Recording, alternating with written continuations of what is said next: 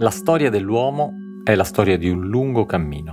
Camminavano due milioni di anni fa gli ominidi e gli australopitechi. Si spostavano tra le coste e le savane dell'Africa sudorientale. Camminava. Decine di migliaia di anni fa l'Homo sapiens, il nostro progenitore diretto, e a furia di camminare lasciò l'Africa per giungere in Asia e nelle Americhe. E una volta arrivato lì non si fermò. Continuò a spostarsi anche quando si affermò l'agricoltura e sorsero le prime comunità stanziali, l'uomo non avrebbe smesso di camminare e lo fa ancora oggi. Con l'avvento delle prime scoperte della tecnologia, dei metalli, della scrittura, l'uomo ha continuato a muoversi sempre di più, sempre più veloce, arrivando a occupare ogni spazio disponibile sul pianeta che lo ospita. Anche l'età moderna sorge da uno spostamento, da una migrazione è il leggendario viaggio intrapreso nel XVII secolo dalle navi delle compagnie commerciali, tra cui le compagnie delle Indie.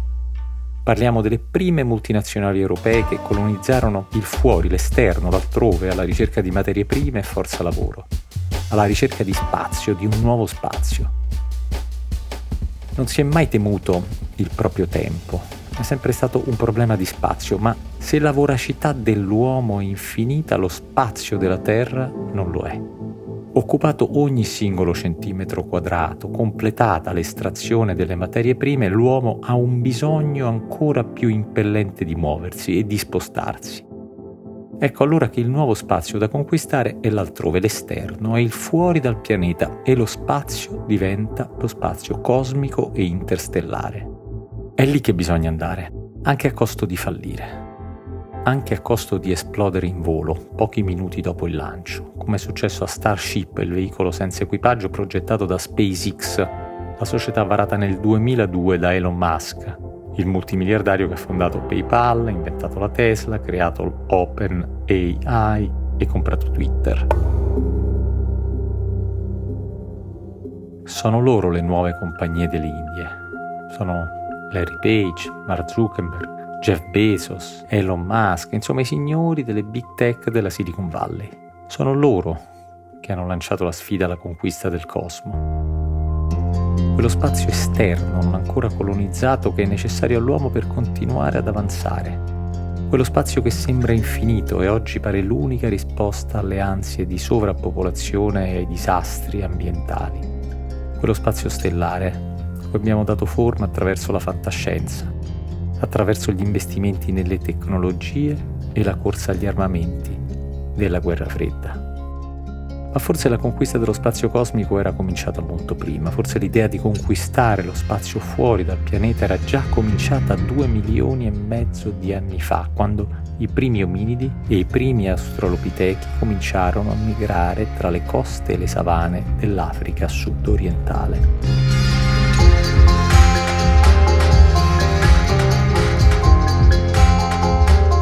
Sono Guido Brera e questo è un podcast di Cora Media.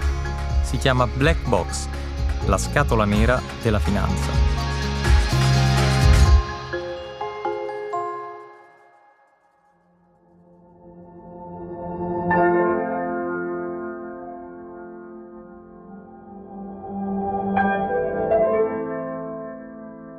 L'uomo ha rivolto lo sguardo alla volta celeste fin dall'alba della specie.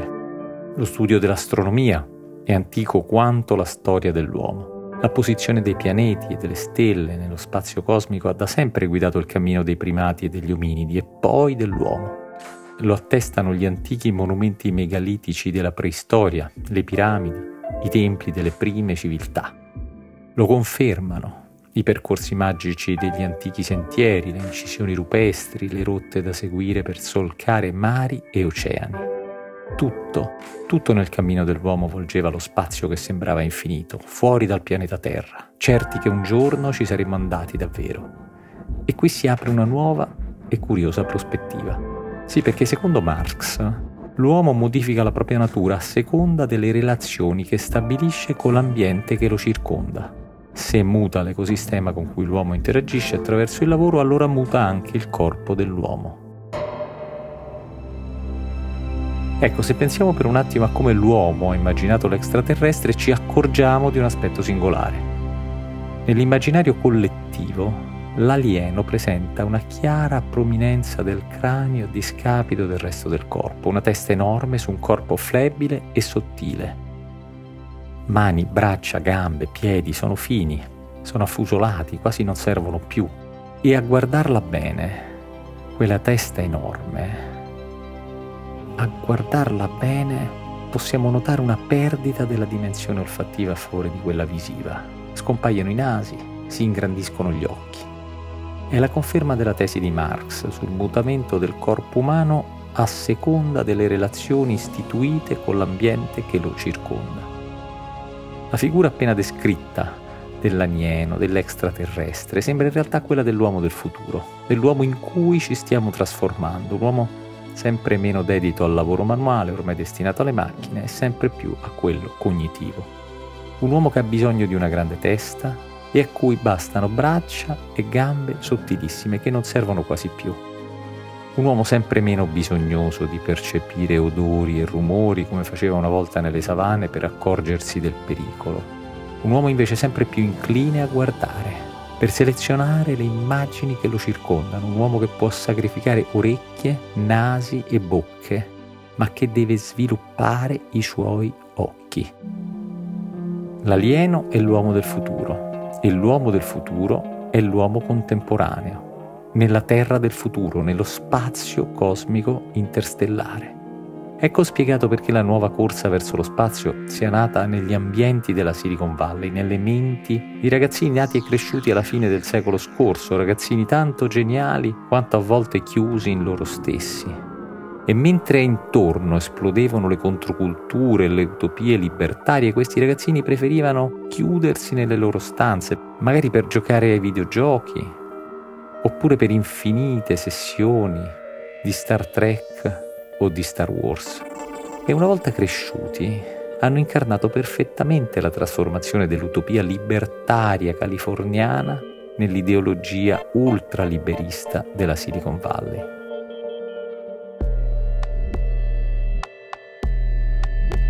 Alcuni secoli fa, le compagnie delle Indie erano l'avamposto della colonizzazione del pianeta da parte della nascente borghesia mercantile destinata a mutare il corso della storia e dominare il nostro presente. Oggi le big tech della Silicon Valley sono la nuova classe dominante, l'avamposto della colonizzazione dello spazio cosmico destinato a mutare il corso della storia e a dominare il futuro. Sono i signori del nuovo medioevo digitale, sono gli inventori e i padroni delle piattaforme, i nuovi feudatari. E sono proprio le piattaforme digitali che stanno trasformando il corpo dell'uomo in quello dell'alieno. Zuckerberg, creatore di Facebook, Deus Ex Machina di Meta e degli sviluppi dell'intelligenza artificiale, è tra i finanziatori del progetto Breakthrough Starshot, un programma che si propone di studiare le migliori rotte per esplorare lo spazio con l'obiettivo di arrivare entro pochi anni ad Alpha Centauri.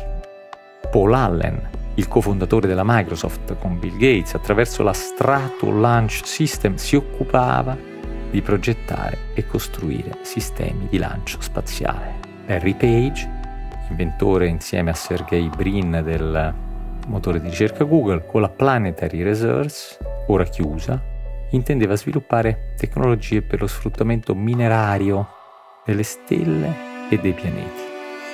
E poi ci sono Bezos, e Richard Branson, fondatore della Virgin. I due, attraverso le loro Blue Origin e Virgin Galactic, vogliono arrivare a organizzare i primi viaggi turistici nello spazio. Sono tutti eredi delle compagnie delle Indie, esploratori che disegnano nuovi cammini per nuovi uomini.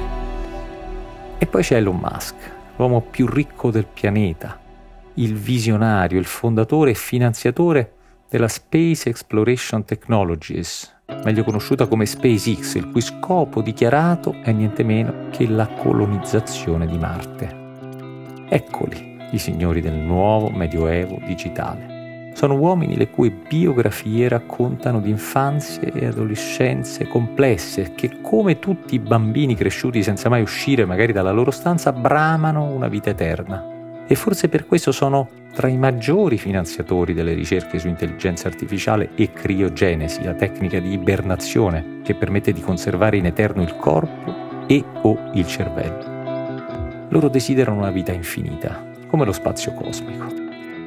Perché questi ex bambini, molto solitari a volte, non basta più uscire dalla loro stanza, non basta più camminare per le bellezze del pianeta. A loro il pianeta interessa sempre meno e a loro interessa anche meno che il pianeta continui a collassare. I nuovi feudatari bramano altri mondi, apparentemente vogliono partire alla conquista di stelle e pianeti. Vogliono nuovi territori dove riprodurre la specie umana, la loro specie umana, conservata grazie alla criogenesi. E tutto questo dovrebbe succedere una volta che il pianeta da cui sono partiti sarà definitivamente distrutto dalla devastazione dei mutamenti climatici. Sono feudatari che hanno avuto l'intelligenza e la capacità visionaria di immaginare l'avvento dell'uomo nuovo, ma non hanno probabilmente l'umiltà di capire che in terra come in cielo esistono limiti. Congratulazioni alla squadra di SpaceX per l'eccitante lancio di prova di Starship. Abbiamo imparato molto per il prossimo lancio di prova che avverrà tra qualche mese.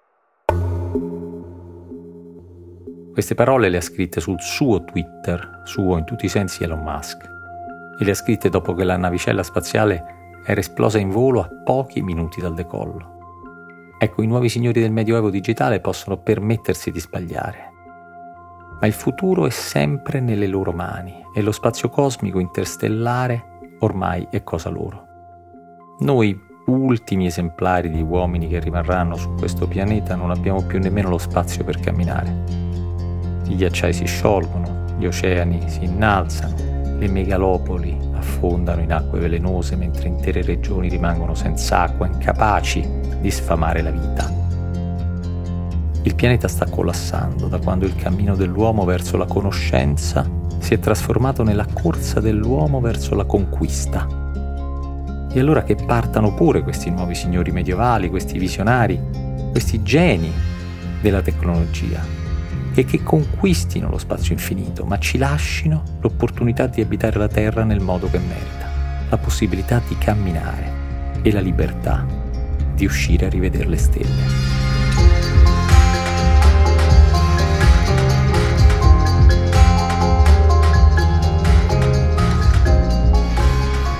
Black Box è un podcast di Cora News prodotto da Cora Media, scritto da Guido Brera con i Diavoli. La cura editoriale è di Francesca Milano. La sigla e il sound design sono di Luca Micheli. L'editing audio è di Emanuele Moscatelli. Il producer è Alex Peverengo.